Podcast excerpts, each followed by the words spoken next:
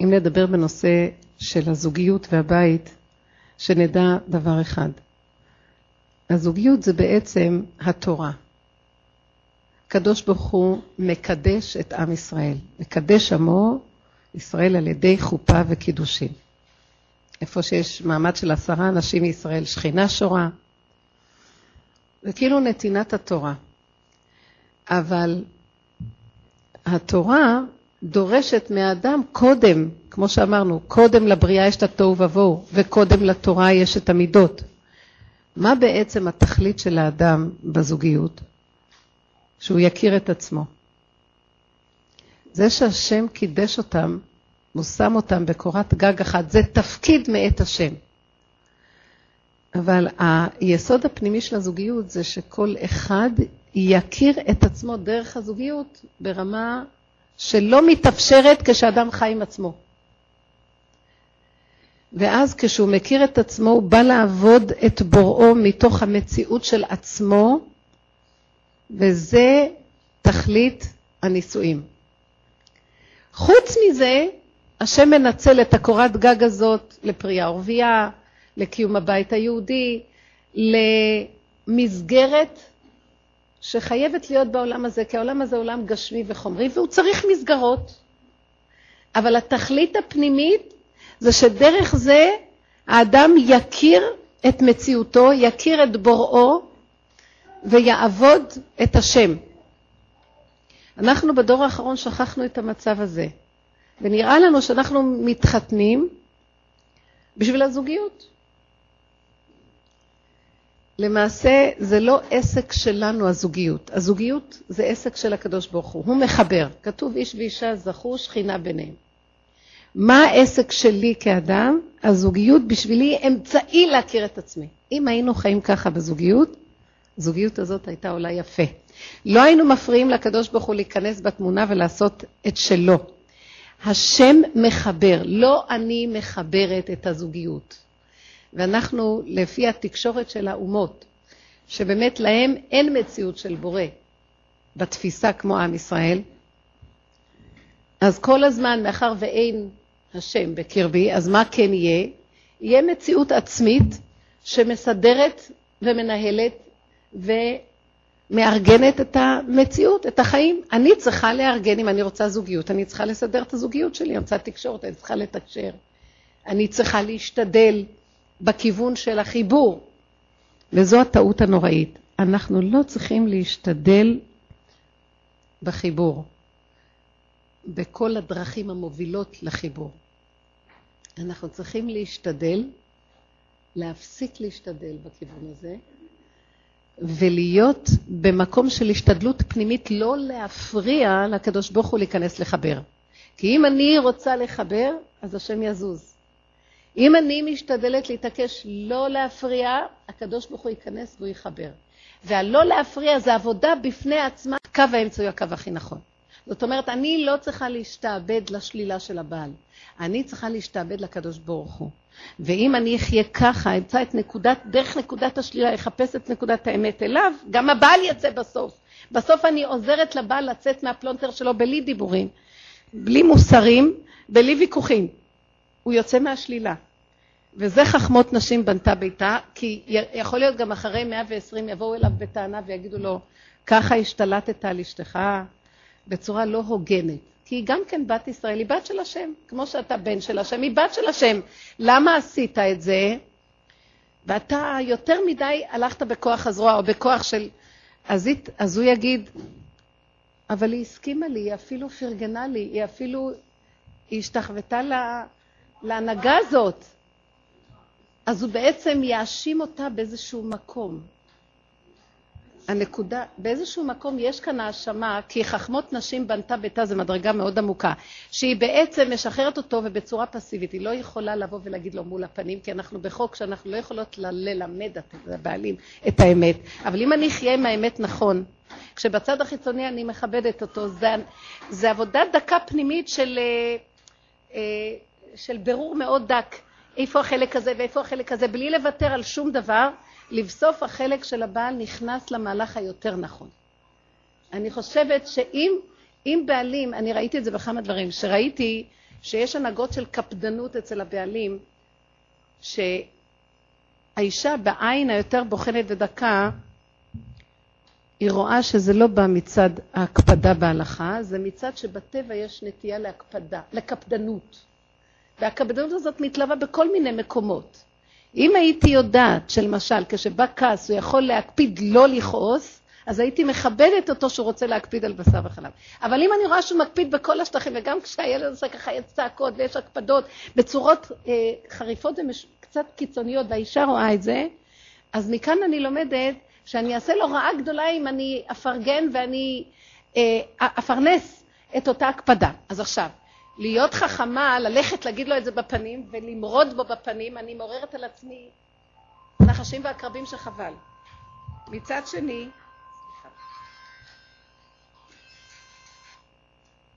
מצד שני, לשתוק ולא לתת למקום של האמת לצאת, זה גם כן להיקבר. וזה תסכולים, וכשאישה עושה ככה, ודבר אחר דבר אחר דבר, היא דוחקת את עצמה, בסוף היא יוצאת ברשעות מאוד גדולה לבעלה, ובייאוש מאוד גדול בחייה.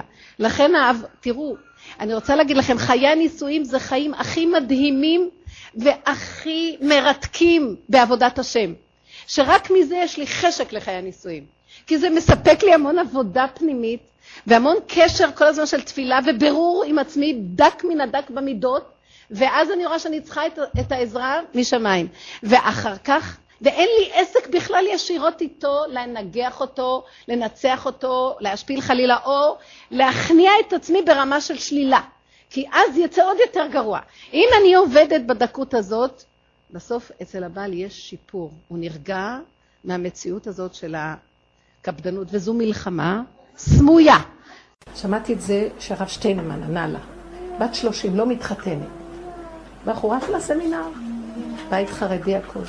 בוכה לה, לא, לא, לא, לא, לא. אז אמר לה הרב, וכמה היה הרב יכול להגיד לה, וכשהולכים רווקה כזאת, שמברך אותך, ובקרוב ממש, ותראי שזה יהיה בסדר, ותזכי לתלמיד חכם, ובבניין עדי עד. הרב אמר לה, אז לא צריך להתחתן. אתם יודעים ששמעתי את זה ממקור ראשון. אמר לה, אז כנראה שלא צריך להתחתן. שמעתם שכרגע הרבנים יגידו, אז את לא צריכה שאלך עוד ילד, אז לא, לא, לא. אז אם, אם זה לא הולך עם הפרנסה, אז מה שיש תחיו. שמתם לב לקו החדש? או לא? זאת אומרת, מתחילים לשקלל גם את המצב הנתון הקיים. הדעת לא רוצה את המצב הקיים, לא את המצוי, רק את הרצוי, רצוי, רצוי, רצה, רצה, רצה, רחב, רחב, רחב. מה שאני רוצה, מה שאני רוצה, מה שאני רוצה. הרב הסתכל לה ואמר לה, לא, תסתכלי מה קורה אצלך. גברת, את לא רוצה לבנות בית, כי אם היית רוצה מזמן היית בונה. למה את לא לוקחת בחשבון שאת, יש לך כזאת מידה וכזאת וגאווה, ואת חושבת ככה? אישה שרוצה להתחתן, מי שיגיד לה, הלא הראשון, יסגרו לה את העיניים, תגיד כן. לא זה ולא זה ולא, אז כנראה את לא צריכה להתחתן שבי עם נתונים שכאלה, קחי אותם בחשבון, למה את לא לוקחת בחשבון? ואת בן לכל הרבנים, הרבנים, הרבנים יצאו כבר מדעתם, כל היום רוצים לרצות את העולם, לברך אותם לכל, עד שקמים הרבנים, הם לא רוצים לברך אתכם. לא מערב, איך שזה ככה, מה חסר לך? מה דעתכם? היה לי מוסד של בנות, והייתי הולכת לרבנים, הלכתי לרב בן ציון הבא שאולי מישהי, שהייתה בת שלושים. והצעתי לה איזה שידוך, וראיתי שהיא מתלבטת, בלי סוף. אז לקחתי אותה לרב, והרב אמר, בת כמה היא? אמרתי לו שלושים, הוא אמר לי, הוא ספרדי כזה היה, עליו השלום, אור יקר.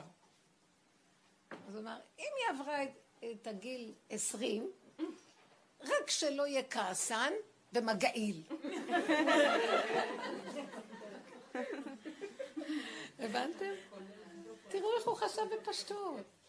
אחר כך אומר לי שהרמב"ם אומר שלא יהיה כעסן, קמצן ומגעיל, דוחה. אבל הוא אמר מגעיל.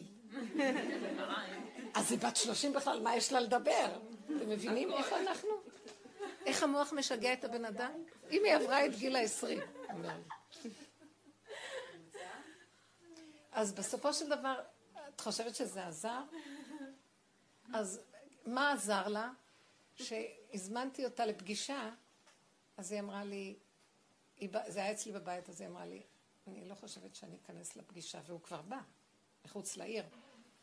אז אמרתי לה, את יודעת מה? תקשיבי, את צודקת. בואי נתקשר לשושנה, שהייתה לנו פנימיה של בנות, נראה לי שהיא הכי מתאימה לו. מה דעתך? בואי. חבל, הוא כבר פה. אז היא אומרת לי, תראי, אני לא אמרתי שלא, תראי, אני אומרת לך, אני מוכנה לעשות עוד פעם. זהו, התחתנו בטח. סבלים. שהיא לא נשואה. ואז היא התקשרה אליי לא מזמן ואמרה לי, מכל המעברים שעברתי אני מגיעה למקום שאני רואה מה קורה מסביבי עם כל החברות שלי וכל האנשים שאני מכירה, אין להם חיים של זוגיות נכונה. כולם, כולם סובלים. אף אחד לא שמח בזוגיות שלו באמת כמו ש... כן, גוררים, כן, תראי, נו, בסדר, יש ילדים, יש זה, אבל כולם נאנקים וגונחים תחת המסע והעול והמחויבויות. וגם אם לא היו מחויבויות, גם היו גונחים ונאנחים. זה מציאות האדם שהוא תמיד מתלונן בתודעת עץ הדת. אז היא אומרת לי, אז בשביל מה שאני חפ... בכלל ארצה להתחתן? היא אומרת, אני כבר מתחילה להתרפות מהרצון הזה. למה שאני אבשל למישהו ש... שאני אתרח בשבילו ואחר כך יגיד לי, זה מה שאחד? או כל מיני דברים כאלה, או לא יראה שאכפת לו או משהו. למה לי? למה שאני לא... איזה כיף זה להכין לעצמי. אני מזמינה את הקדוש ברוך הוא שישב איתי. אני מזמינה... כי אני אומרת, אני מזמינה את אבא שישב איתי, ואני אוכלת איתו, וכיף לי. איזה כיף לי, איזה טיפשה אני שבכלל אני רוצה. אני רואה אנשים עם ילדים. איזה סבל הילדים עושים להם. נכון שזה כאילו נראה שכנוע מסוים. האמת שאנשים, עם כל מה שיש להם, הם מאוד סובלים ממה שיש. זה דמיון שיש להם הנאה מזה. אני אגיד לכם את האמת, אני מגיעה למקום... שיש לי הנאה הרבה יותר לשבת על קורסה, ולהיות עם עצמי, ולעשות מה שכיף לי הרגע. בסדר, אבל... היא אמרה לי, היא עכשיו הולכת להתחתן, והייתי איתה בהדרכה, אחת קלה. לקראת הסוף היא אמרה לי, אני לא מרגישה שזה החתן שאני רוצה, אני התבלבלתי, אני לא יכולה... שלחתי אותה, אני אמרתי לה, אני, לי לא אמרה את זה רק אחרי שהיא הלכה לרבנית קניאבסקי, והרבנית אמרה לה, תלכי לרב שטיינמן, לא רצתה לפסוק בזה בכלל. ואז היא, היא, היא באה אליי לשיעור האחרון ופתחה את כל הלב שלה.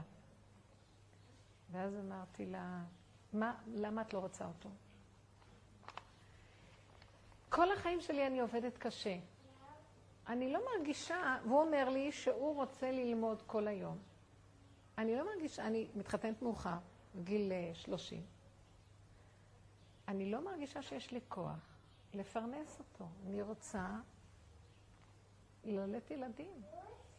ומה גם שאני לא התחתנתי עם אחד שאני יודעת שהוא כזה תלמיד חכם. פתאום הוא בא ואומר לי, אני רוצה כל היום לשבת וללמוד. ממה נחיה? יש לנו את המתנות ואת תעבדי. והיא אומרת, יש לי התנגדות מאוד גדולה למצב הזה, ועד כדי כך שאני כבר לא יכולה לסבול אותו. אני לא רוצה להתחתן. אז uh, היא אמרה שהלכה אצל הרבנית קניאבסקי, שלחה אותה לרב שטיינמן, היא לא הלכה לרב שטיינמן. אז ישבתי איתה ואמרתי, מתי החתונה? עוד שבועיים. בוא נגיד. אמרתי לה, תבטלי חתונה. לא תבטלי חתונה. כן, אני נמאס לי, אני לא רוצה, אני לא רוצה, אני לא, לא. כבר אפילו דוחה אותי. אמרתי לה, לא, לא, לא.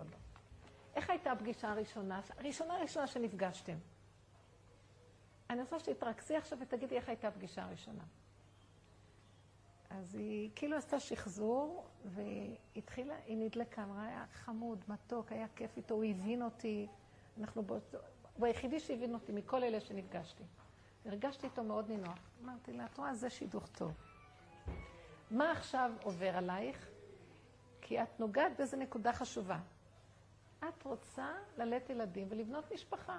מה עכשיו רוצה אחרי שכל השנים, והיא עבדה מאוד מאוד קשה, באמת. אישה שיש לה תואר גבוה והיא עבדה קשה, ואין לה כוח יותר להמשיך לפרנס, לא רוצה. כי היא אומרת, המאבק בעולם על הפרנסות האלה שיגעו אותי, ואני... נכנסת קצת בדרך, אז היא אומרת, אני רואה את השקר, אין לי כוח. אני רוצה בית, אני רוצה ללדת, אני רוצה. לא בחרתי איזה תלמיד חכם מדופלם, שבגיל שמונה עשרה אני בסמינר, והוא בישיבה כל החיים שלו, ואז אין לו משהו אחר וזה ברור. לא. אז אמרתי לה, אז את יודעת מה שתעשי? את לא צריכה להכריז הכרזות. תתחתני ותתגלשי לתוך החיים. את תעשי מה שנאמן לך לעשות. את לא תגידי לו, לא תלמד, כן תלמד. את תתחילי מהרגע שאת נכנסת לבית, הוא יהיה, הוא זה שאחראי. נכון, הוא אמר לה, אל תדאגי, אני אחראי על הפרנסה. את רק תצאי לעבוד והכל יהיה בסדר. מהרגע הראשון, אתה לוקח את הסל, חסר משהו, אתה יכול לקנות, במתיקות תקנה לי זה וזה חסר לי זה. מהרגע הראשון, תשבי טוב טוב במה שאת רוצה באמת לעשות. ותהי נאמנה לרצון שלך, לא להתווכח ולא להתנצח. תרגישי מתוק, תבשלי מה שאת אוהבת, תלכי לטייל לך בבוקר, תקראי ספרים, תהני מהחיים. הוא יבוא אחרי חודש ראשון, שני או שלישי, יגיד לך, את לא, את לא מוצאת עבודה? תגידי לו, צחקי אותה. הלכתי לפה ולא הלכתי פה ומצאתי כאן ולא זה ככה, יש על כל עבודה קופצים אלף... אני, אולי אני אעשה, אולי אני אקח איזה פרויקט קטן בבית, אולי אני... אל תתווכחי איתו בכלל. תתחמקי בצורה אלגנטית ותעבדי עם מה שטוב לך, נכון? כי כשאתם נפגשתם בפעם הראשונה, הוא אמר לה שהוא יפרנס, והיא הסכימה שהיא תהיה בבית והוא יפרנס, כי היא רוצה את זה. אז מה עכשיו היא התרכזה עליו? שהוא הפך את כל הקערה, והוא עכשיו הוא עומד על כך שהוא יעבוד, שהיא תעבוד והוא ילמד. אז אמרתי לה, תישארי עם אותו קו, ואת תעשי הכל מה טוב לך ובצורה יפה. מבשלת, מה טעים לך? תבשלי. תעשה זה, תעשה. הוא יצטרף. חסר משהו, אז שהוא ילך להביא. ולא לריב, לא להתווכח. עכשיו את צריכה לעבוד על עצמך, איך להיות נאמנה לנקודת האמת שלך, בלי ויכוחים, בכלל. עכשיו הוא יתחיל להגיד מה יהיה, מה יהיה, מה יהיה.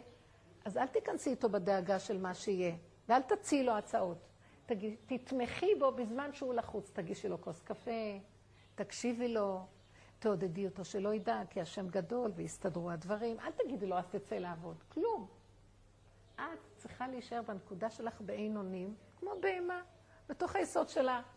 לא יהיה לו עם מי לריב, אבל את צריכה להיות נאמנה לנקודה. אל תרימי את הראש להתחיל לתת לו עצות. ולהתחיל לריב איתו, אז תעבוד, אתה אמרת שתעבוד, לא תעבוד, מה? כלום. לא מתווכחים, לא רבים, כי זה לא טוב לשלום בית. תעשי את הנקודה שלך. ומה הוא רוצה לעבוד וללמוד? טוב, תקחי פרויקט קטן של עבודה בתוך הבית. את יכולה לכתוב איזה עבודה, את יכולה לעשות איזה משהו. היא מוכשרת, תעשי דברים קטנים בגדר שאת רוצה, ותעזרי ברמה הזאת. לא כמו משוגעת, יוצאת מהבוקר, חוזרת בשעה שש בערב, שהראש שלה לא במקום. אישה כזאת, נכנסת ללחצים מתחים, היא צריכה להיפקד, היא צריכה להתאבר, היא רוצה ללדת, למה לא? להקים משפחה. אבל את צריכה להיות נאמנה ליסוד שלך, ולא להתבלבל מהלחצים שלו, ושום דבר לא קשור אלייך. את יכולה לעשות את זה? אז בואו נעבוד את זה, איך עושים את זה? תהי אישה. אז שימו לב, בצורה אלגנטית, ואז היא התחילה לשמוח, אז היא אמרה, אז אם כן, אז אין בעיה בו, אמרתי לה, לא. מה שהוא רוצה, ש... את גם לא תגידי לו, אל תלמד. אל תהי מאוימת מכלום, מה אכפת לך? הוא אמר שהוא ידאג, שהוא ידאג. את תשים מה שאת יכולה, כן, קצת לעזור במשהו, אישה צריכה לעזור בפרנסה, אבל לא עליה לקחת את הכל. ברכות, בסבלנות, כשאת המרכז. אם תעמדי בתרגיל הזה ולא תתבלבלי, אז תראי שתהיה לך ישועה. גם הוא ידע את מקומו, גם תהיה ברכה, את לא תתרגזי, יהיה שלום בית, הוא יראה שאיתך לא רבים. לא צריך לריב בכלל, לא צריך להתווכח. למשל, אם יביא, אם יביא את המשפחה שלו לעוד פעם, לא מתווכחים. החמות רוצה לבוא, אל תתווכחי. תישארי בנקודה שלך וצפצפי. אל תגידי לאף אחד לא לבוא, כן לבוא, אתם יודעים? תישארי בנקודה שלך, נאמנה לנקודה שלך, בגדר הזה שבאים אלייך. לאט לאט הם התנדפו. אני, אני אומרת לכם, זה עובד, כי את שייכת לנקודה שלך, השם יסדר לך את זה. לא את צריכה לריב על כלום. תעבדי עם הנקודה שלך, תהי נאמנה לה, את עם השם, מתוך הפגם. קטנות, אין עונים אליו, התברך, ובגדר הזה לעשות מה שאת יכולה. מי שעכשיו התקשר אליי, שבחור שאני עוזרת לו, באמת בעל מעלה, ו... והוא זקוק לעזרה בנושא של שידוכים. כמו אמא, אני מרגישה רצון לה... אז הוא נתקע, הפגשתי אותו עם איזה מישהי, שהוא מאוד מאוד התלהב ו... ורצה, אבל דעקה, היא לא רצתה. אז הוא לא מפסיק כל הזמן לחזור אליי, והוא שבור מזה. אז אני ניסיתי פעם איתה, פעמיים, ניסיתי בכל מיני צורות, אבל זה לא עוזר. התחלתי להגיד לו, עכשיו בוא נעבוד על התקיעות שלך במוח, עם הדמיון הזה של אותה אחת. ומעניין, אז למה השם הפגיש לי, הוא אומר לי. אמרתי לו, כדי להראות לך את התקיעות שלך, כי רק ככה אתה יכול לראות את זה. זה באמת כואב, אבל זה התיקון, זה כמו ניתוח. בבשר החי זה ניתוח, אמרתי לו, אתה אחוז באיזה נקודה, שחרר את האחיזה. כולה נותן קלפטות, אמרתי לו אחר כך. אז, אז מה כל העניין? מה אתה כל כך...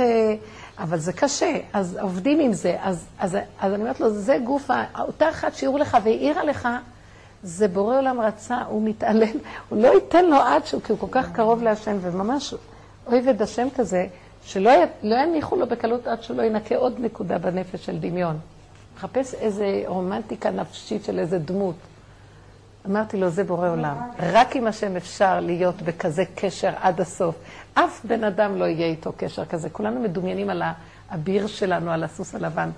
גם הבחור על הבחורה וגם הבחורה על הבחור. כולנו חולים. זה הגעגועים של הנשמה לקשר בורא. ואנחנו מנסים להלביש את זה על גופים. אין, הבני אדם חסרים. עצם מציאות האדם חסרה. יש איזה מישהי שאמרה שהבת שלה נפגשה בפגישת שידוכים. כל השידוכים שהציעו לה, היא נפגשה פגישה אחת וסגרה. לא רוצה, לא רוצה, לא רוצה, לא רוצה. בהצעת שידוך הזאת כבר נפגשה פגישה רביעית. בפגישה השלישית היא אומרת לי, אמא, את שמה לב שאני נפגשת שלוש פעמים?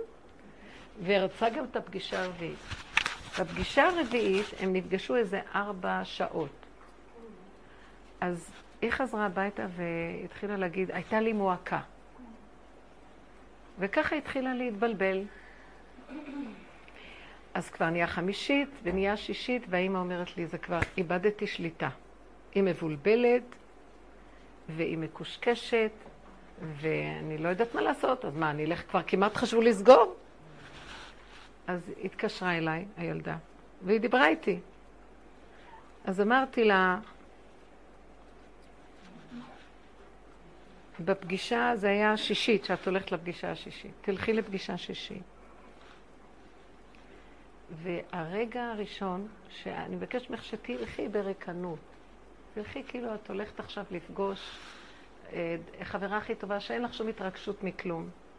ואת לא תתפסי במחשבות. תעשי עבודה קצת לשחרר. ואני מבקשת ממך שאת נכנסת לאיפה שאתם נפגשים. תסתכלי עליו רגע אחד ותרגישי מה הלב שלך אומר.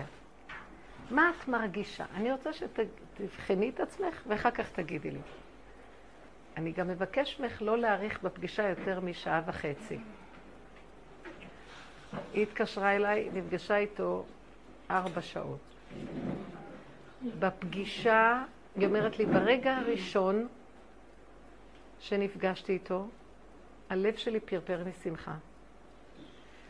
בשעה הראשונה היה מתוק, בחצי שעה היה כבר בסדר, אחר כך התחיל להיות כבד. אני לא מוכנה, אני לא רוצה, אני לא מוכנה להתחתן עם הבחור הזה. אני מפחדת ללכת על זה. אמרתי לה, משוגעת, אני רוצה, אני אתחתן איתו. הקיצר, אמרתי לה, את משגעת לבלבל את עצמך, כי תקשיבי, המחשבה הראשונה שהמוח הרק, זה המחשבה הנכונה. כשאת תופסת את הנקודה הראשונה, כשהמוח שלך ריק, זו האמת. אם היינו רק עוקבים, אם המוח שלנו היה באמת ריק כזה, לא היינו משוגעים ומבולבלים, ואני אוהבת על זה המון המון. לסגור את המוח, לסגור את המוח.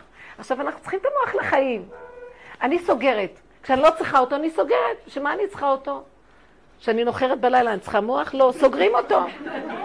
אז למה הוא כל היום פתוח? גם בחלומות הוא פתוח. אז כשאני צריכה אותו, אני פותחת אותו. אני פותחת אותו, הוא אומר לי, טיק. זה בורא עולם, דרך המוח נכנס. המוח שייך לבורא עולם, אתם לא מבינים? זה הכלי שלו, להעביר לי את המסרים שלו במחשבה.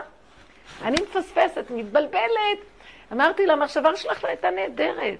אחרי זה באו בלבולים, אמרתי לך, אל תיפרשי יותר משעה, שעה וחצי, כי זה אין לכם כבר, אין על מה לדבר. די, דיברתם, ליבנתם, מה, את חושבת שמתחתנים אז כל היום מדברים? אצלנו זה מסתכם ותעביר את המלח. תודה. זהו, מה צריך לדבר? יש לו את העיסוקים שלו, יש לך את שלך, ויש מפגשים שהעיקר של החוויה בתקשורת הזוגית היא חווייתית, היא לא אינטלקטואלית. אוי ובואי מה שזה עושה האינטלקט הזה. אז מה קרה? כאן התבלבלות יתר. אז היא הקשיבה לי.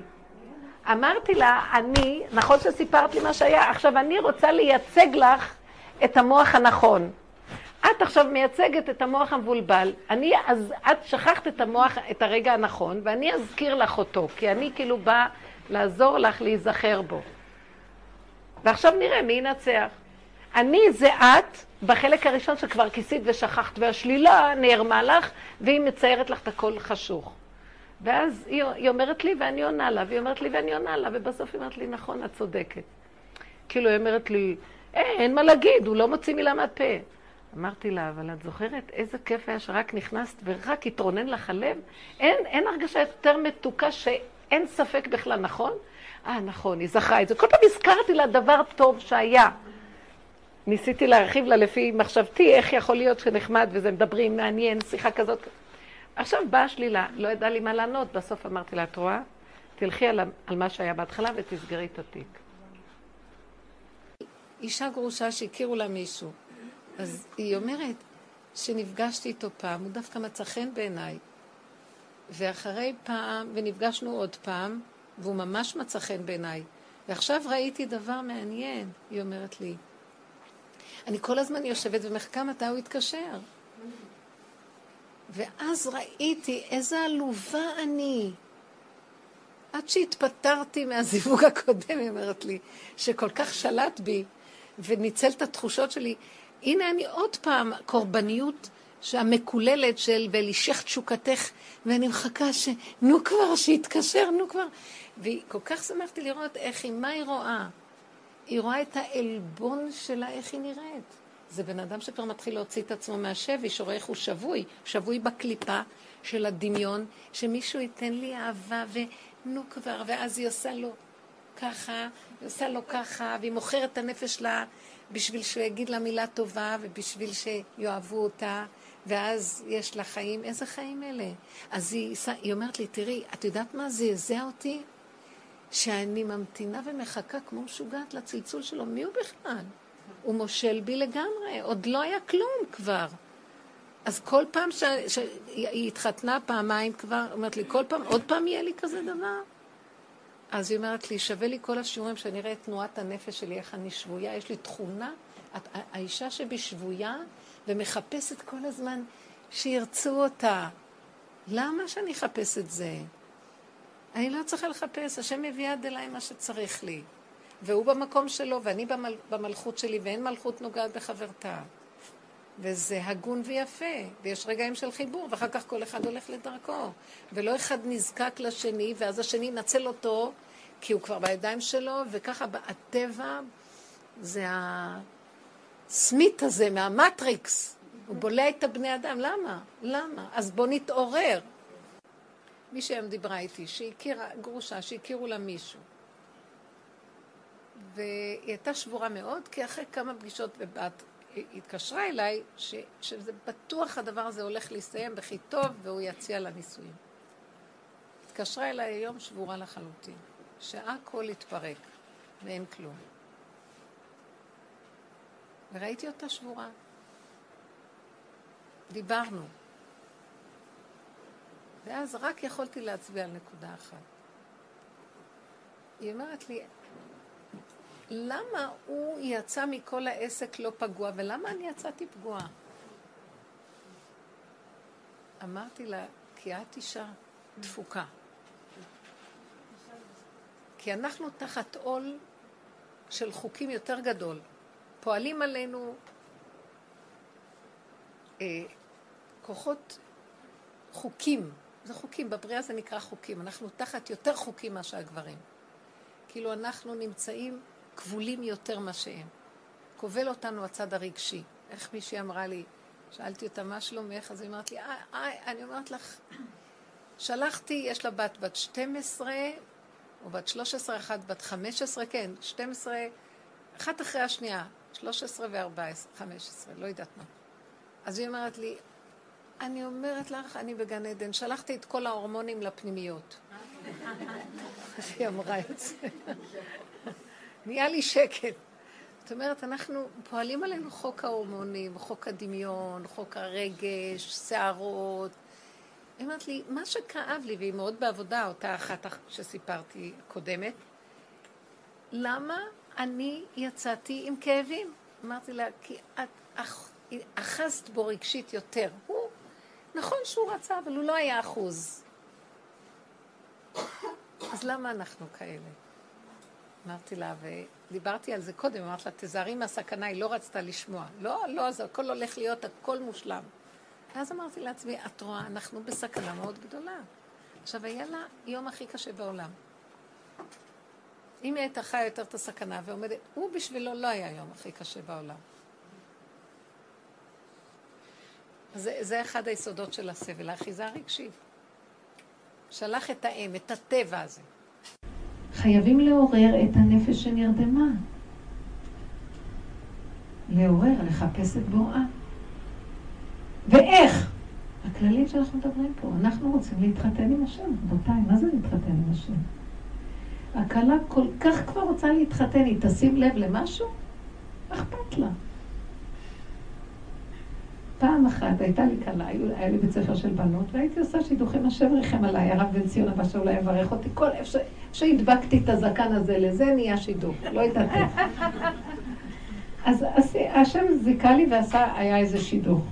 עכשיו, אז היא הייתה יוצאת מהמדרש, הייתי רואה אותה, והייתי אומרת לה, תשמעי,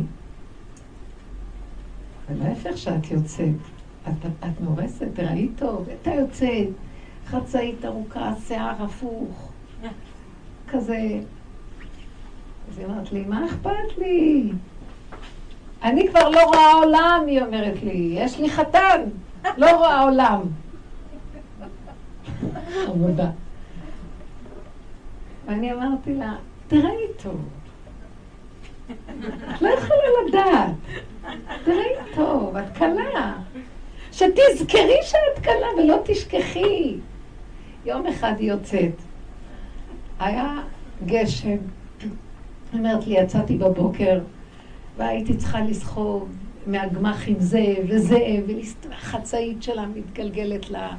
והיה גשם, היא אומרת, תפסתי חתיכת ניילון, ככה שמתי אותו על הראש, ואפילו רק כשאני אראה איפה אני הולכת, היא אומרת לי, אני יוצאת מהרחוב לרחוב אחר, את מי אני רואה עוד מול העיניים שלי? היא אומרת לי, הלכתי למות! החתן עומד ומסתכל עליי, הוא לא מאמין שאני הקלה שלו. היא אומרת, באותו רגע התפללה שהאדמה תבלע אותה, אמרתי לה, לא לשכוח את החתן כל הזמן, כאילו את חושבת, הוא כבר מונח לי בכיס. אבל אני מביאה את הסיפור, כי מה אנחנו חושבים? אנחנו יודעים שיהיה גאולה.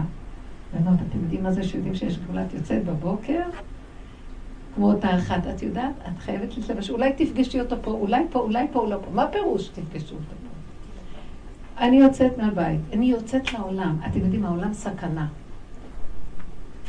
אני רק אעבור ככה, מישהי תפגוש אותי, אני אעצור, אני אדברת, אני יודעת, היא פטפטנית, אני אתחיל, גם אני אוהבת לדבר, לדבר, לדבר, מתוח שלוש, ארבע לשון הרעה למקום.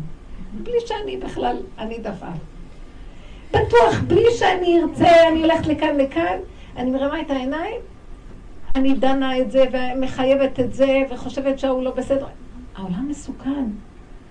אני רק לא שמה לב, מישהו בא, אומר לי איזה מילה פוגע בי, אני יכולה לענות לו בחזרה. יעלה על הדעת שאני יוצאת מהבית ואני מוכנה ואומרת לעצמי, אני יוצאת מעולם, אבא, אני לא יוצאת מפה, אם אתה לא בא איתי, תקשיב, זה לא הולך ככה. איך אני אחיה את השם הזה שהוא יחזור כבר ויחיה איתנו? מה אתם חושבים שפתאום, פתאום, ככה אני אומרת לעצמי, פתאום הוא יבוא, ירים את ה... בוא נגיד, יושבת אותה קלה שמחכה כל כך הרבה דורות, יגיד לה, בואי, אני הולך עכשיו להתחתן איתך, על המקום היא מתעלפת, תביאו לה מלאכי ערכה, מלאכי ערכה, תעשו לה ככה, מה? צריך הכנה בנות. מה זה הכנה? תתחילו לתרגל שהשם נמצא איתנו כל רגע ורגע. איך? אני יוצאת מהבית מות לא. אני חושב, לא יכול להיות שאתה לא פה. לא יכול להיות. אני נושמת מהאף שלי, אז מי זה נושם? המוח שלי אומר, אתה שם. ועוד מעט תהיה גאולה, אני יודעת מה, טוב, בינתיים אני צדיקה. אני לא רוצה להיות צדיקה. אני רוצה אותך, רצוננו, לראות את מלכנו. היא אמרה לי שיש לה הרבה ילדים, ובעלה רוצה עוד ילד, שיהיה להם עוד ברית, כאילו, בשביל הכבוד. סליחה, לא שמים לב, אנחנו מתכסים, זה לכבודו יתברך, אבל מה זה הגב? אז היא אומרת לו, הגב שבור לי. וזה, אז הוא אומר, לא, תראי, כבר לקחת ארבעה חודשים, נהיה כבר שתים עשרה ילדים. אז היא באה אליי לבכות, והיא אומרת לי, אני לא מסוגלת להמשיך לעמוד בזה. לא, מסוגלת, אני אמור. גם לה היא הגדלות עוד בהתחלה, כולנו זוכרים, אנחנו לא יודעים. בסופו של דבר, היא אמרה לי כזה דבר, נתתי לה לדבר, דבר, הרבה פעמים שיש כאלה כאבים, אל תתני עצות כלום, תני לה לדבר, לדבר, ופתאום התחילה לצעוק. אם השם רוצה שיהיה לי עוד ילד, שהוא יוולד עם טבעת על הראש, אני לא מורידה את הטבעת. לא יכולה. אמרתי לה, את הצעקה הזאת השם צועק מהפה שלך. הוא לא הכריח אותך, את הלכת בגדלות שלך, את כבולה עם הגדלות, כולנו כבולים עם הגדלות שלנו, והגדלות בעצמה הולכת למות. היא לא יכולה להחזיק את הראש שהיא חושבת שיש לה. השם עושה כל כך הרבה ניסיונות ואיסורים לבדד, כל ילד הופך להיות קשה, הפרנסה, החיים לא פשוטים. ממה אנחנו חיים? מאוד איזה ברית שכולם באים וזה, אבל באמת, באמת, אולי הוא חי ככה, היא בנתם צריכה לשאר עם כל הטיפולים ולמקימה בלילות ועם כל הבעיות והחולאים שיש לזה והדיסלקציות של זה. אז היא אומרת, אני לא יכולה, אז הצעקה יוצאת ממנה, שכינת בגלותה, הצעקה יוצאת, אמרתי לה, הצעקה הזאת היא צעקת הבורא, אין לו טענה עלינו. בסופו של דבר, אם נתבונן לעומק וזה מזעזע, לחשוב ככה. השם מתכוון רק שיהיה אדם וחווה בעולם לשעה אחת. תראו מה נהיה, ביליונים של אנשים, הוא לא יתכוון. מישהי אמרה לי שבעלה נכנס ויש לו פנים רגוזות. אז היא מאוד, כשהוא נכנס אחרי יום שלם והפנים שלו קודרות, היא נורא כאובה מזה, והיא רוצה להרצות, והיא רוצה לשמח אותו, והיא רוצה לעשות בשלו שיהיה לו... היא אומרת, זה בלי נסים, כל הזמן הם נופלים בוויכוחים. כי היא באה לקראתו באיזה הטבע והוא כזה, אז היא כבר אומרת לו, מה אתה כזה? מה, תראה, לא מספיק מה שאני עושה פה, ולמה אתה, גם אני עבדתי וגם אני, ואז מתחיל ויכוח, וכמעט כל יום יש מצב כזה. אז היא אומרת לי, איזה מין חיים אלה, למה הוא חוזר עם פנים כאלה? אמרתי לה, את לא יכולה לקבוע בעולמו של השם למה הוא שולח סיבה. אין לנו שליטה בסיבות. יש לנו בחירה מה אנחנו עושים עם הסיבה. הנתונים של בורא עולם מונחים, לא תזיזי, לא כיסא ולא יד ולא רגל. זה הכל בורא עולם. מה כאן הוא רוצה ממני? איך אני בין זה משתלבת? איך אני יכולה לעבוד עם עולם כזה שיש לו סיבות קשות? אם את הולכת איתי, אז זה רק סיבות קלות. זה לא סיבות אחת. אני מנווט אותך. מה זה את הולכת איתי? אמרתי לה, תתחילי להתבונן. מה לך ולפנים הרגוזות שלו? מה לי ידידי בביתי? מה אכפת לך שהפנים שלו רגוזות? הוא מגיע, אז היא תוקעת את העיניים שלה בפנים שלו. היא אומרת לי, לא, אבל הוא בעלי. אמרתי לה, אבל את מתה מזה. מה זה עובר לך שהוא בעלך אם את מתה מזה? אז אם את יודעת שזה מפריע לך, ומתחיל להיות מהלך הזה, למה את מנסה לסדר לו את הפנים? אולי תנסי לסדר את עצמך שלא תסדרי לו את הפנים? אז תיכנסי פנימה אצלך ותגידי, אני בסכנה, אני בסכנה, אבא תרחם עליי, כי אני רוצה גם... אני רוצה לשלוט גם במשבצת שלו. ואני, ואיתם כאלוקים, יכולה לסדר לו, כי אישה מסדרת את בעלה, את לא מבינה נכון את הדבר. איך? אנחנו לא מבינים, כי זה, התורה ירדה לגלות, תלמוד בבלי. ובגלות אין שכינה. שכינת בגלותה, כלומר תורה שבעל פה בגלות. מה פירוש הדבר? האישה, באמת נכון, שהשם נתן לו את האישה תהיה עזר לו, ותשמח אותו, ותחיה אותו, באמת, הוא צריך אותה לזה. אבל איך?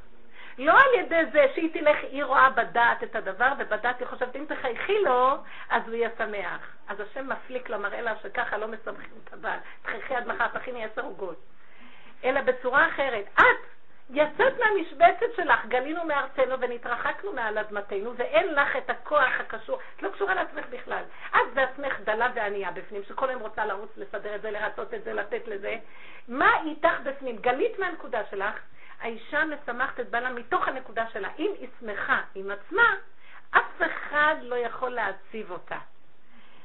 אם בקלות אנחנו נעצבות מזה, מזה סימן שאנחנו בכלל לא קשורות עם עצמנו, אנחנו עומדות תמיד על הסף החיצוני, וכל דבר משפיע עלינו, כל הזמן אנחנו כמו זיקית מחליפות גוונים, וכל הזמן מאשימות את כולם, איך הם נראים. נכון, איך הם נראים, אבל איך את משחקת עם החליל של כולם, למה את לא רואה את זה? וזו בעייתך, את לא תטפלי בבעיה של השני. הלוואי ואת הנקודה שלנו נוכל לסדר, גם לא, רק עם קשר בורא. תשמעי, למה את רצה לרצות? את מנסה פעם, תמיד אנחנו מתחילות, לא הלך, תפחדי, לא את צריכה לסדר לו את הפנים. תלכי את למטבח, תכין את זה, תשים לי אוזניות, תעשי הכל. תראי, יש אוזניות קטנות שלא נראות, כי אולי זה ירגיז אותו אוזניות. חפשו כל מיני טריקים, תשימו, שימה. ותחיו כמו, כמו אדם שאין לו דעת. שויתי. השולטים הם בדרך כלל שמחים, חוץ מאלה ששולחים כדורים ובאמת מסכנים. ועכשיו תעזבי את הפנים של הבעל ותגישי לו הוגה, אבל מתוך הנקודה שלך בטחי את הסכנה, תתעקשי לא להישבר מהפנים. תראי שבסוף הפנים שלו, תגידו למה אנחנו פניך, תחפשו אותם לרצפה. מה? לא יהיה לו כבר את הפנים האלה בגלל שאת צלת עליו מהנתיקות של השמחה שלך. מה אכפת לך ממנו? וזה מה שהוא מחפש בה. הוא מחפש את האישה החזקה שתציל אותו. במקום זה האישה, כולה דעת, חולשת הלב, היא רצה לעזור לו משם. מוקדם מאוחר שניהם נופלים לבור והוא צועק, מה הייתי צריך אותך? אני מחפש מישהו שתוציא אותי מהבור. אם השניים יפלו, מי יציל אותם? תשמרי חזק, וזה נראה כאילו איזה מין אישה לא דק לבעלה. הפוך על הפוך. את דווקא ככה תדאגי לו, תצילי את הבית שלך. מישהי אמרה לי היום ש... שבעלה מאוד קשה לה שהיא מבקשת ממנו ומתחננת שכשהוא רוצה לקעקע בגרונו, כאילו יש לו לך, נכון? והוא רוצה אה, לנקות את דרכי הנשימה מהלכות, אז היא אומרת לו, בבקשה אם אתה יכול, לא בכיור של המטבח. יש את השירותים, יש את המקלחת, יש את הכיור הנטילה. ושימו לב, דבר כל כך פשוט. והוא באמת אדם בעל מעלה, לא, לא, לא סתם בן אדם, ממש, אפילו תמיד חכם וזה. אז הוא לא מבין מה היא מבקשת. אז הוא אומר לה, זה נוח לי, ומה ההבדל? זה לא עושה את רצונה, והיא כועסת עליו ונדחית מפניו מאוד בגלל זה. בגלל שהיא נדחית, היא לא יכולה לסבול אותו, באותו מעמד. והיא, אז אמרתי לה, תגידי, מה איתו? יש גם כן איזה דברים שהוא לא סובל, שאת עושה. אז היא אומרת, דברים קטנים. מה? היא אומרת, שכשהיא רואה מים על הרצפה, אז היא לוקחת, אוי, יש כאן שלולית, לוקחת מגבת ומנגבת במקום את הסמרטוט של הרצפה, היא מיד, היא מיד, היא לא אוהבת שיש מים או משהו, חודש שיעשה לבוט, אז כל דבר שמוצאת, מגבת מטבח, מגבת מהמקלחת, הכל היא שמה על החולצה של הילד מהאמבטיה או משהו, בוא נגיד הלבנים שלו, כל מיני דברים, וישר מנקה. והוא כועס עליה מאוד על הדבר הזה. אז היא אומרת שיש ביניהם, שיש דברים שמאוד מאוד מרגיזים אותה ויש מתח בגלל נקודות. מדוע לא מקשיב לי כשאני מבקשת ממנו משהו? רק ראיתי נקודה קטנה, אנחנו מדברים על דבר כל כך פעוט ערך כביכול. אבל זה עושה לבן אדם כעס פנימי ועוד כל מיני דברים שמצטרפים. יכול להיות אדם, אני אומרת לכם, בעל שיעור קומה בלימוד. אפילו הוא נותן ממש, הוא מלמד במקומות גמרא, כל מיני דברים. היא, מה זה ברמה, הכל. בגדר הזה יש כעס ויש פינה. ונקודה של חשבונות רבים. עכשיו, על זה התכוונו חז"ל, אורו ישנים משנתכם, הקיצו מתרדמתכם. איזה תרדמה? התרדמה של הנפש. אם הוא היה מתעורר ומבין קצת, איך הוא היה יכול קצת להבין לרגשותיו של השני, ולאפק את רצונו, ולא לחשוב, מה כבר אני עושה, למה... אם היא הייתה מבינה שמה שהוא רוצה, זה על מנת לראות מה קורה אצלה, ולעבוד עם הנפש שלה שקצת תהיה רגישה לזולת. תיכנס קצת בדרכה יותר פנימית, אז הייתי אומרת שהם מתחילים להיות בעלי בחירה. זאת אומרת, כשהוא מתחיל להתנהג ככה, היא יכולה להתאפק ולא להתרגז. וכשהיא עושה ככה שהוא יתאפק ולא יתרגז ויעבוד עם עצמו, עד שזה יגיע למקום, כמו שאמרתי קודם, שאם הוא יעשה ככה או לא יעשה ככה, אם היא תעשה ככה או לא יעשה ככה, לא יאכפת להם כלום. יהיה הכל אותו דבר. אתם מבינות מה אני מדברת? לא יהיה הבדל בין המהלך הזה למהלך השני. אם יש הבדל, אנחנו נקראים ישנים. זאת אומרת, אנחנו נמצאים בגדר של גלות. גלות ממה? גלות מהקשר שלנו עם האלוקות שבנפש. מה האלוקות שבנפש מזכה לבן אדם? היא התעוררות הלב. מה פירושו של דבר התעוררות הלב? האלוקות יכולה לסבול שני הפכים. האלוקות לא נדחית מפני שום דבר. אלוקות בדרגה של גאולה לא נגלת מכלום. הכל זה אלוקות. אתם מבינות מה מדברת? כי לא על הלחם לבדו, לא על גוף הדבר יחיה אדם, כי אם על כל נקודת אלוקות שבדבר. אם יש דבר בעולם, סימן שיש אלוקות שמחזיקה אותו, אחרת הוא לא היה קיים. לעולם השם דבר, דברך ניצב בשמיים. את האישה הזאת שבעלה קיקה. אז תגידי שלא תגיד כלום. היא יכולה באותו רגע שבא לה גועל, ובאותו רגע שהיא לא יכולה לסבול אותו, חוץ מזה שיש לה איזה ספר חשבונות וזיכרונות נוסף. אז היא יכולה לראות עכשיו את השנאת חינם שיש בתוכה. אני אומרת את זה בלי כפפות. אמנם זה לא יפה להגיד שיש לה שנאת חינם על בעלה, אבל קצת אצלי זה הרבה. דין פרוטה כדין מאה. אם אני לא משרתת את הפרוטה, אחר כך תהיה במאה. מה הבעיה? למה לא? והבן אדם עושה לעצמו קולות, הנחות. מי שעובד באמת שלא ייתן הנחה בכלום, בחירות זה. אז מה היא רואה? אז היא תראה, תראה, במקום שהיא תשים דגש על מה שהוא עושה, ותצבור עוד איזה התנגדות ועוד איזה רתיעה ועוד איזה מחסום, היא תגיד, אבל תראי איך את נראית. עוד מעט כעס, אם היה חרב בידך, היית גם הורגת אותו. כמו שאמר בלעם, מה ההבדל בינך לבין בלעם? ובאמת אתם חושבים שהיה בלעם והיה משה רבנו, להבדיל אלפי הבדלות, או פרעה, או אלימלך, אבימלך. כל הדמויות האלה זה בתוך האדם. הייתה מישהי שאמרה, היה לי כאבים נורא נורא נורא נורא. מה הכאבים? אז היא מספרת לי, אנחנו בעבודה, אז היא מדברת איתי, היא אומרת לי, אני כל כך רציתי תשומת לב מבעלי, עשיתי הכל וסידרתי, אז רציתי שהוא גיד איזו מילה טובה. והוא לא נתן לי שום מילה טובה, הוא כל כך היה חתום ואטום. אבל שדעת מה? אני רוצה להגיד לך, שהפעם אפילו לא כאב לי שהוא לא נתן לי את המילה הטובה. כאב לי למה אני כל כך מחפשת שיגיד לי את המילה הטובה. אני התנפלתי לה בנשיקות שאי אפשר לתאר. אמרתי לה, זה שכרי בעמלי, תקשיבי, זזת למקום אחר. היא אומרת לי, היא התחילה לתאר את זה, פתאום ראיתי איזה עלובה אני, איך הכללה והוא ימשול בך שולטת עליי. למה? אני לא רוצה לפרק את הקשר, אני רוצה לפרק את הכללה. עוד פעם התנפלתי עליו ונשקתי אותה. אמרתי לה, זהו זה, אתם מבינות, תעשו מעבודה, לעבודה, לעבודה. אתן גואלות את עצמכן. אינו דומה לאחד שהשם, טוב, הגיעה תרועה, כולם נגלו, יאללה, כי יש עכשיו שער פתוח. מי זה שפתח את השער? זה את ואת ואת ואת שעושה עבודה, ואת, ועכשיו הרבה שלא יכולים לעשות את עבודה, יכולים להימלט שמה. אין לכם מושג כמה השם מחכה שאדם יעשה עבודה, ובזכות ההתעקשות שלו הוא ישיג. ואל תזלזלו בזה. אז לכן, זה הדרך, היא מיוחדת, היא קשה. כי זה לא בוא נרחף לאיזה עולם, נברח ונשיג את האור. אין לאן ללכת. בתוך החושך יש את האור. ומאחורי השקר עומד האמת. אז אנחנו צריכים להתעקש עם השקר, ולא לזרוק אותו על השני, כי לא נעים לנו לראות אותו.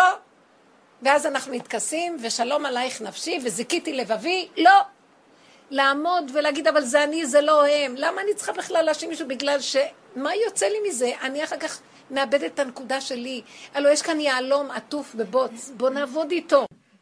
זה נחמד שיש זוגיות. אבל לא כמו שזה נראה עכשיו. זה נחמד שכל אחד, שימו לב, אני אצייר ציור פשוט. כל אחד מבני הזוג הוא בפני עצמו נפש אלוקית, ויש לו יחידה, הוא בפני עצמו פוטנציאל לנפש, לגילוי האלוקות, זה יותר ברור, נכון להגיד. עכשיו, אם הוא מחובר ליחידה שלו, אז יכולה לרדת עליו אלוקות. אלוקות זה, זה אינטליגנציה מסוג אחר, אמיתית. עכשיו, גם השני, בא אלוקים ואומר, אפילו במדרגות אלוקיות יש זוגיות. המקובלים עושים, מזווגים את היחידות. שמעתם את המושג הזה? זיווגי המידות. הם עושים כל הזמן, הם מחברים, זיווגים. בשירה שהפיוט של הארי בערב שבת, יחבק לבעלה ויסוד הדילה דאביד נאיחלה יעקה תשקטיש. אתם מכירים את הזמר בשבחין? קוראים את זה בערב שבת, יש בבוקר, יש בסעודת הערב, כזה קטעים מהארי, זה הפיוט כזה. מה זה? הוא מדבר על השכינה שיחבק לבעלה, ועושה לה נחת רוח. כאילו הוא מדבר על זיווג, וביסודה דילה, הוא נמצא ביסוד שלה, ועושה לה נחת רוח. אז על ידי העבודה הזאת, הקליפות מתקדשות, נעלמים, נעלמים המסכים המבדילים, ויש ברכה ושמחה בעולם. לו יצויר שבמידות העליונות מפסיקים את הזיווגים, כל העולם פה סובל. אין ברכה, אין שפע, אין כלום. אז הזיווגים צריך להבין, אבל זה נקי, זה לא כמו שאנחנו. פה בעולם הזה, האגו התלבש על זה, מערכת עץ הדת, ואז הזיווגים הפכו להיות אומללות.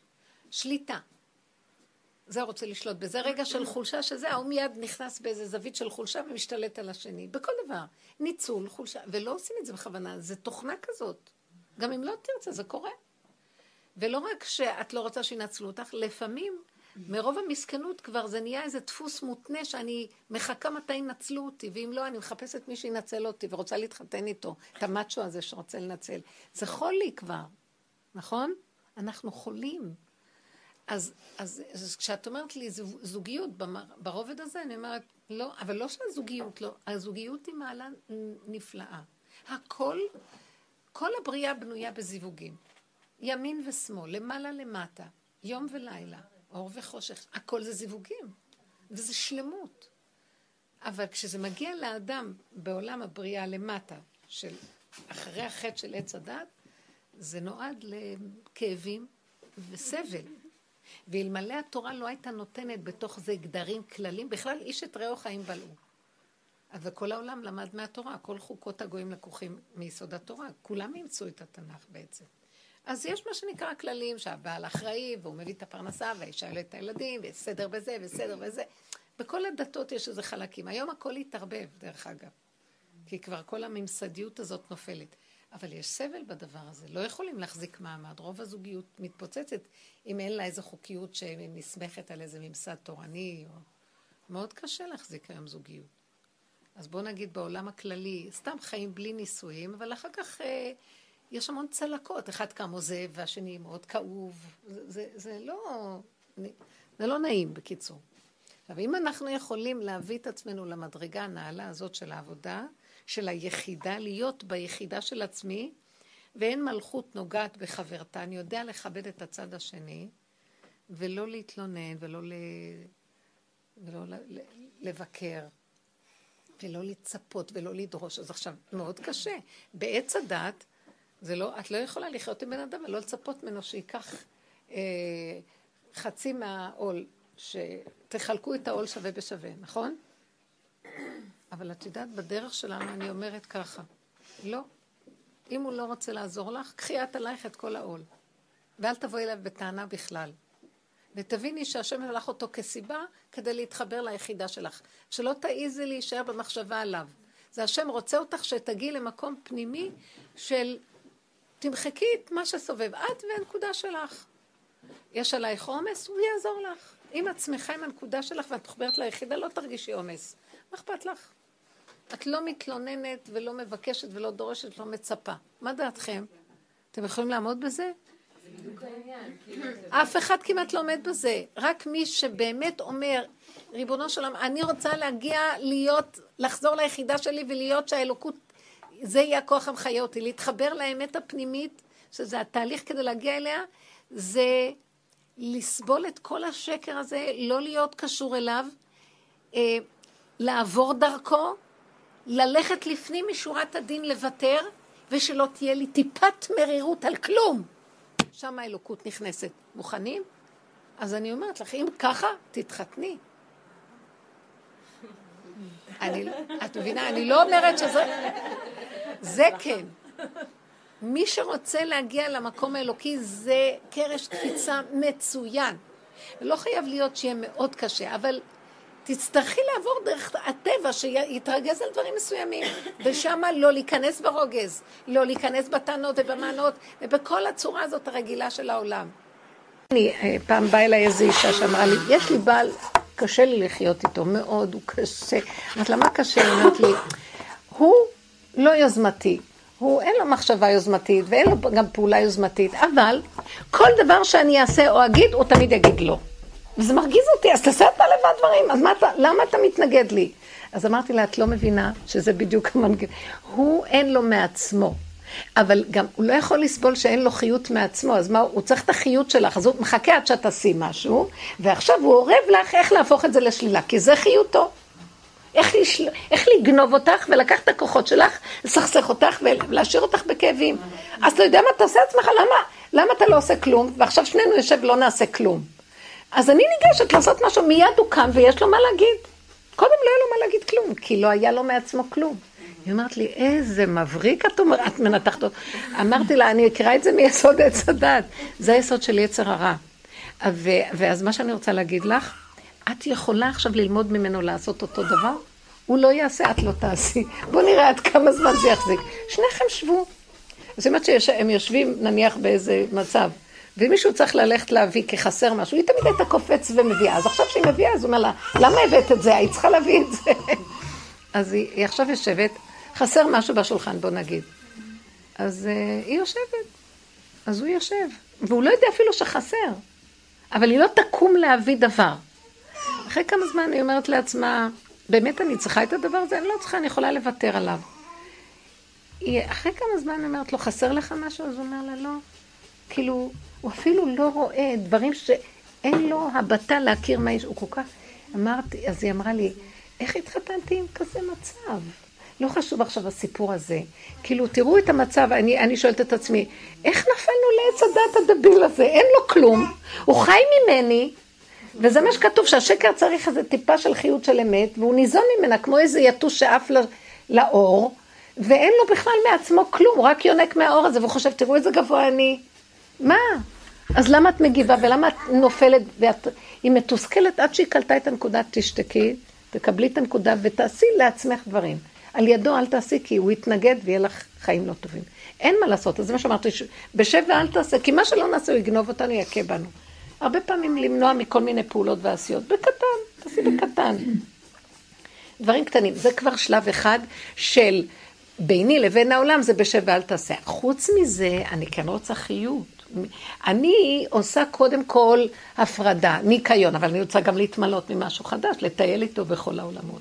וזה הדיבור השני שמאוד רציתי להשקיע בו היום, שנתעקש עם עצמנו, איפה שאתה מביא אותנו לנקודה הזאת, אבל באמת, ריבונו שלם בסופו של דבר משעמם לי, אז אני אומרת לו, אתה יודע מה, משעמם לי, או שתפעיל אותי במתיקות, כי זה עולם העשייה, או שתרגיע לי את המשוגע הזה שכל הזמן רוצה לעשות משהו, כי הוא רגיל כל הזמן להיות פעיל, אפשר גם לשבת שעה ולא לעשות כלום שעות. ושהכל יהיה רגוע, והכל יהיה בסדר. אשרה אליי איזו אישה, שאמרה לי שבעלה, היא אישה מתוקה, שהיא עובדת איתנו גם בדרך הזה, אז אמרה שהיא כזאת אימהית שזה מדהים, והכי קשה היה בנקודה של האימהות לדבר איתה, כי שמה היא חייבת להיות האימא הכי מושלמת. אמרת לה, זה נקודה לך לרועץ אם את לא תתבונני בה, כוח האימהות שלה מאוד חזק.